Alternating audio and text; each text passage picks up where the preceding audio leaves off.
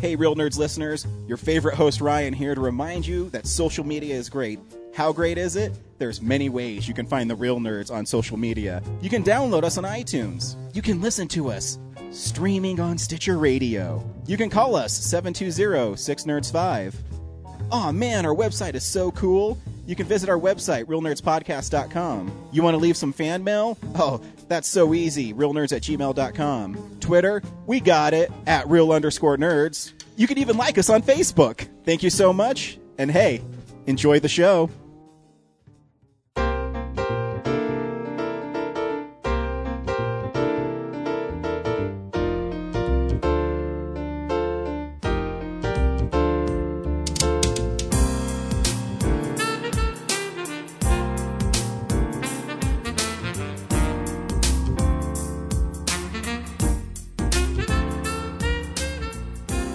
Welcome to Real Nerds at Denver Comic Con 2015. We hope you enjoy the following interview. This is Ryan from Real Nerds Podcast at Denver Comic Con 2015.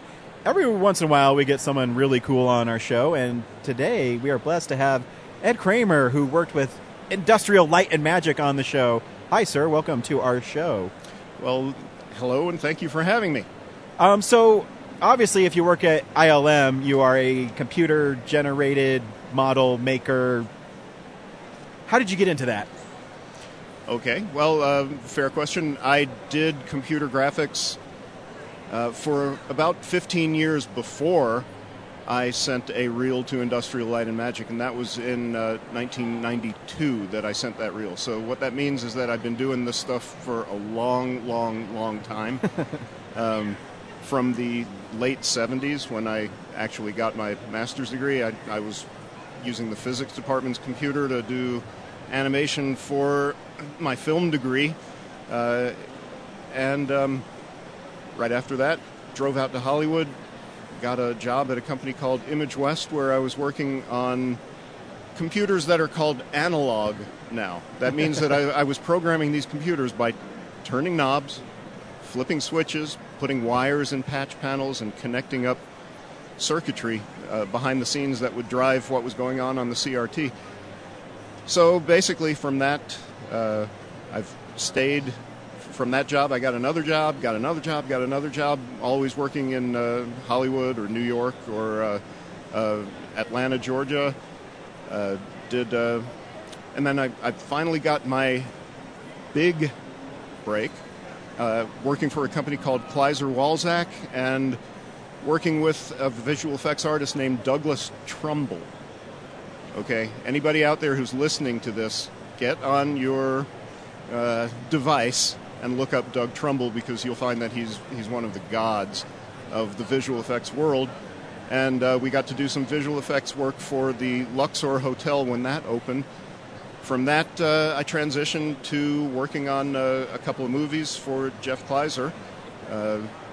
One of those was a movie called Stargate. Another one of those was a movie called Clear and Present Danger. Uh, Sweet. Directed by Philip Noyce. And uh, based on the work from those projects. Oh, and at the same time, uh, Jeff also brought in probably the most famous job that, uh, that I've ever participated in. Uh, Jeff and his, uh, his partner, Diana Walczak, and Joel Hynek and a, a, number of other artists and myself helped make the Columbia Pictures logo. The lady holding the oh, torch. Wow. So that was uh, that. That's very of, iconic. It's a pretty iconic image. It's, it is. Uh, it's something everybody knows. And uh, from based on all that work, I was able to um, uh, talk to someone at Industrial Light and Magic named John Berton and another guy named Doug Kay, and they brought me on, uh, and I worked on Jumanji as my first film there. Very cool. Um, from for Jumanji, I worked on. Um, you guys remember there was a scene where the the, the police car is just getting yeah. progressively more and more destroyed throughout yep. the movie, and finally a vine just comes out, wraps around, and drags it yeah. off into the woods. Uh, so that was one of the shots I was uh, fortunate enough to be asked to uh, be a technical director on, and um, so you know, in a period of about uh, six or seven or eight weeks, you know, uh, a team of people was able to create that shot. That's how long it took to do that one shot in that movie was six to eight weeks. Oh yeah, yeah, and that's not uh, unusual. And the shot may go by in three or four seconds, and you know, you've made an awesome three or four seconds, and and given you know six months of your life to do it. That's so cool. So as you've been working on computers so long, did you have to retrain yourself continuously because the advancement of computer technology advanced so fast in movies? I still do. Uh, because what I do now here in Denver and why I'm here at the Denver Comic Con, and I was a speaker on Saturday night um, about my old career, but my new career here is teaching. So uh, I'm a full time instructor at the Art Institute of Colorado, and uh, I teach CGI. So I, I teach uh, modeling, advanced modeling, lighting, advanced lighting. I teach dynamics. I help uh, the students with their portfolios um, and with their portfolio projects. So, yeah, you know, I've, I've made a uh, transition from that life to this life. What that has allowed me to do is reclaim the hours of my day because it used to be that, you know, the movie had to come first. It mm-hmm. always has to come first. If you're going to do that work, you're basically signing an unwritten contract that the project comes first, and you know the rest of your life. Well, you know it's got to be put on hold, and and you know there's a reason for doing that. The movies last forever. You know, I I, I get hit by a truck later today. I, have still got my name on 24 movies. So yeah, um, so, you're wearing a, the Lost World Jurassic Park. Uh, what did you do for Lost World? What a fun project. Um, the thing that made Lost World so great, first of all, is that obviously it's a Steven Spielberg production. So you you know when you're in dailies and uh, and and weeklies, uh, you're actually watching a direct transmission of Steven Spielberg himself. But the thing that was that was just equally as good as working with Steven Spielberg was working with Dennis Muren, because Dennis Muren is probably the most knowledgeable person walking the face of the earth about uh, visual effects for movies. I mean, his you know his background extends way before CGI started to be a thing, and and and he made that transition, you know, extraordinarily um, from old school to new school, and you know he's still the best person on earth. so, Dennis, kudos. It was uh, it was absolutely a, a, blast getting to work with you, and and the other visual effects supervisors that were on that that movie, uh, Kevin Rafferty, Eric Matson. Um, uh, my office mate Michael DeComo was was awesome to work with, and and this is what I do in my classes. I always mention people by name because I want my students to know that you know this really could be them. Mm-hmm. You know, and I, I want to put that. I, I, show them pictures of people when I have pictures of them, um, because I want everybody to you know understand that when you when you do work like this, you know, which is going to live forever in in a movie, it, it's not you know done by gods who have you know cosmic buttons to press. It's done just by people who this is what we really wanted to do for a living, and we were lucky enough and, and good enough at what we do to be able to do that kind of stuff. So you mentioned Steven Spielberg. What do you think makes him such a great storyteller? Because you've seen his dailies and you see how it all comes together. What separates him maybe from other directors? Because it seems like every movie he does captures magic, and not every director can pull that off. Well, you know, I, I think Steven the first word that comes to my mind is enthusiasm. You know, and I'm, you know, I can't really claim to be buddy buddy with, mm-hmm. with, with Steven Spielberg. You know, I, I saw him in dailies. He was reacting. He and Dennis Muren were interacting, and the rest of us were just sitting there and listening and watching and mm-hmm. feeling unbelievably in awe of what we were being able to do and what we were being asked to do and for whom.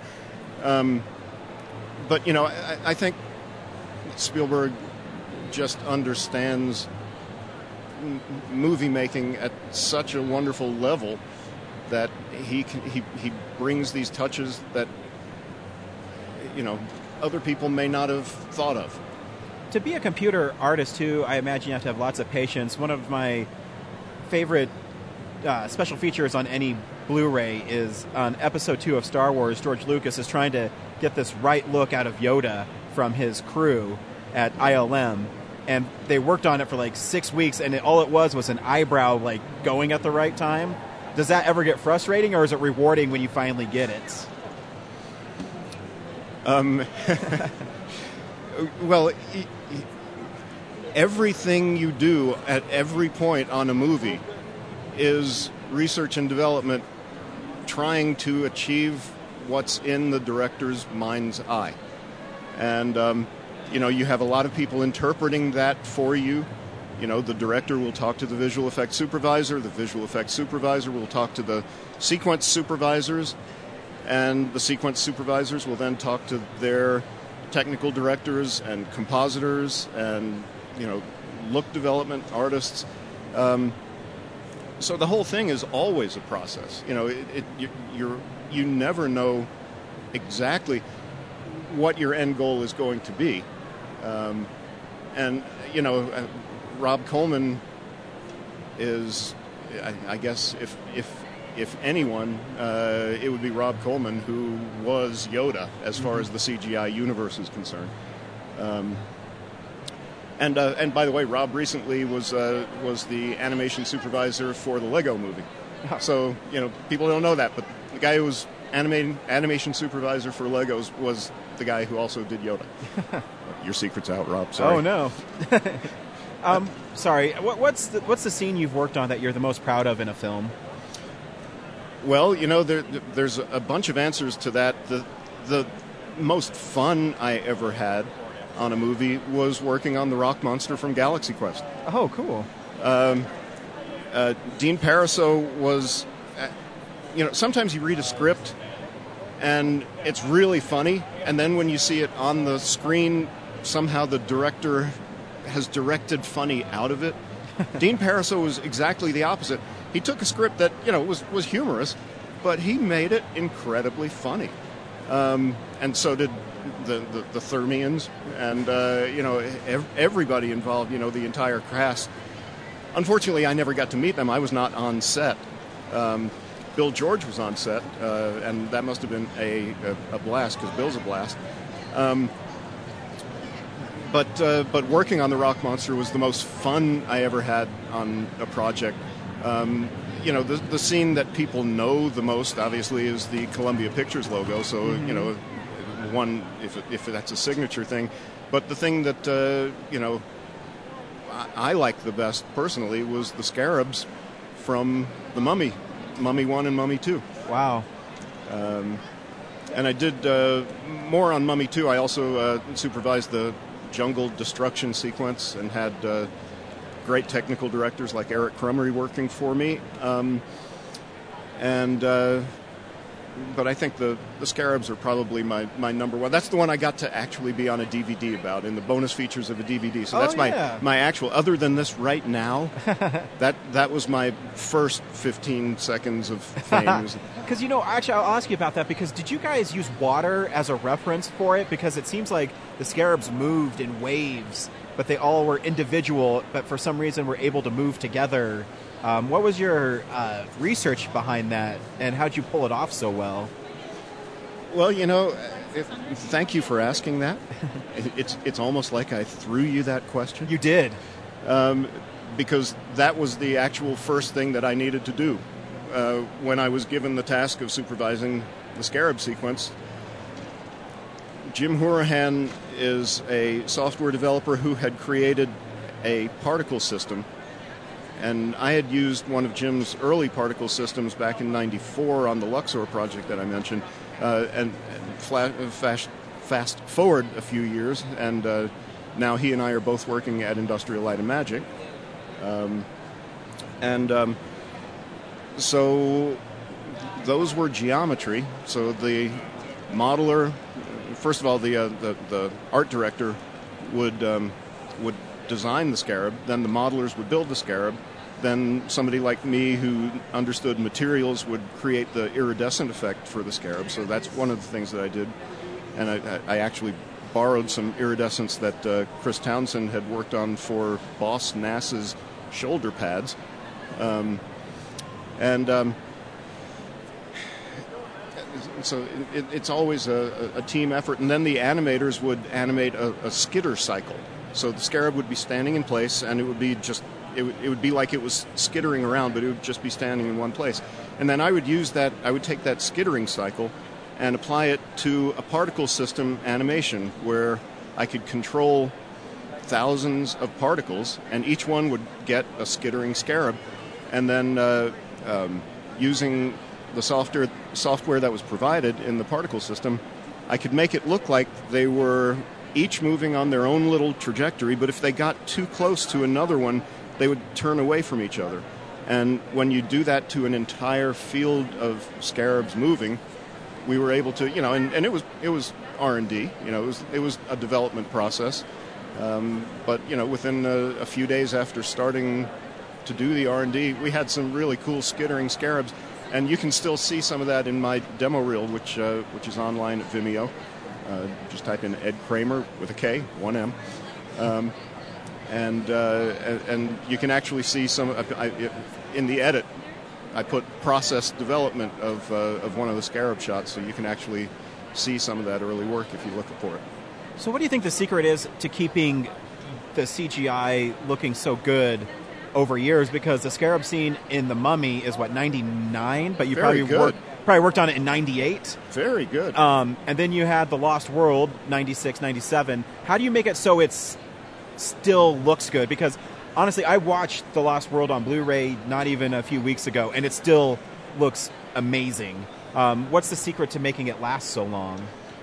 Well, you know, the secret is to work at Industrial Light and Magic, um, which is something that I was able to uh, have the extraordinary privilege to do from uh, from 1994 to 2006. So, um, you know, ILM has a commitment to really do whatever it takes to make movies you know just knock your socks off and blow your eyeballs out. And, and I don't know if it's written in the contract like that, but but you know that's. Uh, that's why you go to ILM, and, and that's why you get to work with the visual effects supervisors uh, like a Dennis Muren or like a John Knoll or Roger Guyett or a Ben Snow or you know there's there's hundreds of them that I'm that I'm leaving out, and I'm, I'm going to go home and say, oh man, um, but uh, you know everybody, Scott Farrar, I can't leave him out. Pablo Helman. Uh, I'm sorry, I, I could I could keep going, um, but uh, you know th- that's the secret. And, and do you think too that the name carries that with it too? When you go into Industrial Light and Magic, you know you better give your best because of where they came from and where they are. I mean, I mean they're pretty much the effects house in America. And is there a pedigree to work there? Well, yes. Uh, it's it's not. Um, where you know you go right out of school. But but that's not to say that you can't do that. I mean, uh, the most talented people probably can. Mm-hmm. Um, but you know, it, it, there's there's a pretty high bar. Hell, I, I, don't think I could get hired there at this point. Uh, I've taken too much time off. Um, but uh, you know, I, but I, some of my dearest friends are still there, so but I know I can't call him and say, "Hey, dude, tell me something about episode 7. yeah, that ain't gonna happen. I, I, I, was hoping that we got you on here and you could spill something about episode seven for us. No, of course not. No, I mean, and you know, and, and that's part of the. Uh, well, that I can't say that's an unwritten law because that probably is an actual written law. But uh, no, you don't. You, you you know you don't do that. But I mean, how cool is it though too to be a visual effects artist and know that you're working on something you've read a script and you know the movie's cool and you're waiting for people to respond to it. I mean, because. Uh, you know, the scarab scene in The Mummy, I think, is the one that people respond to the most because it gives people the creeps.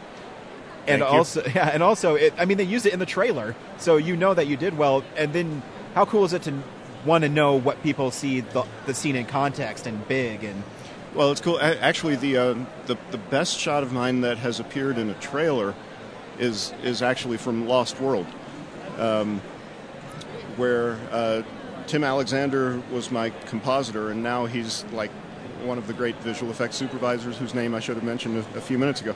Um, but uh, there's a shot that Tim and I did where the Jeep is going through the herd of dinosaurs, and the sun is setting off in the distance, and there's long shadows coming out, and uh, you know the dinosaurs are, are running to your left and to your right while the, the sun is going down, and um, that appeared not only in the trailer, but they uh, took a still from that shot and made one of their uh, posters out of it. So I got to see one of my shots actually uh, make a, a poster. Very cool. So, what advice would you give to anybody who wants to work at ILM? You got to be good. You got, well, and, and you, not only do you have to be good, but you've got to be good both artistically and technically because you will be asked to learn some pretty intense software. Um, so you got to be ready for that and, and, and able to do that kind of thing. But you, you know, you've got to. You're going to be working with other artists who are, you know, as, as good as it gets, and so you know, if you're one of them, you know, that's that's what it's going to take. And It- it's not easy, and and I, I, I should say this about the industry now. Um, the things have changed. You know, I was very fortunate to have been doing visual effects work at Industrial Light and Magic during the you know early '90s to the to the mid 2000s, because during that time I, I stayed with one company for 12 years, and um, there was always a new project to work on. You would always be finishing up one project before. And, and starting to ramp on to the next project as you were finishing the previous one. But that paradigm is quite rare these days, as is production work done in the United States. Um, so, you know, these days I tell my students, you know, the reality is you're going to be going to other countries.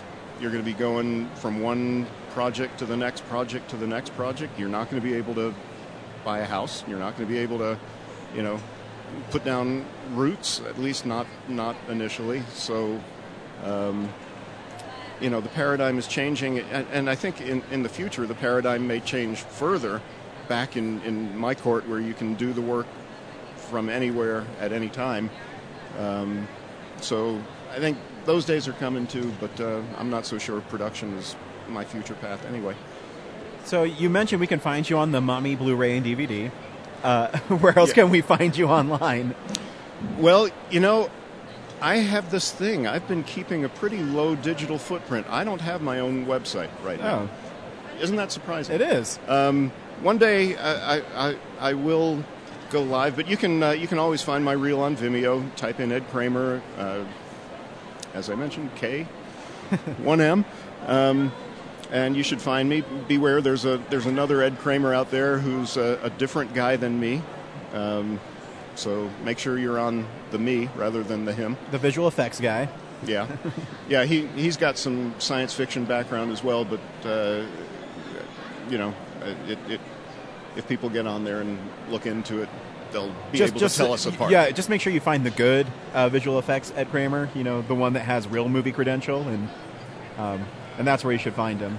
Ed, thank you for taking time to talk to us. It's an honor. Well, my pleasure. I had no idea you were here. I just happened to be walking by and saw a microphone with a big red nose on it, and Yeah. so the coincidence of that happening uh, right near Red Nose Day was just too much for me to pass right, up. Right. And you know we love movies here, obviously, so we appreciate it, and we appreciate your contributions to movies themselves because those scenes stay with me. Well, thanks, dude. I appreciate the fact that even at your uh, young age, you knew the years correctly of those movies Oh. you were talking about. Oh, that was easy. That was easy. Thank you so much, sir. I appreciate it. Bye bye. Bye. Thank you for listening to this exclusive Real Nerds interview at Denver Comic Con 2015, and we'll see you next year. Visit our website, realnerdspodcast.com. You can tweet us at real underscore nerds. You can email us even, realnerds at gmail.com. Like us on Facebook. Hey, stream us on Stitcher. You want to call us? 720-6nerds5. And download us on iTunes. Just search Real Nerds. Thank you, Joe Kempter, for the wonderful voiceover. And also Spark Mandrill for the wonderful late night jazz smooth sounds of movies. You can find him on SoundCloud. This has been a Nebulous Visions production.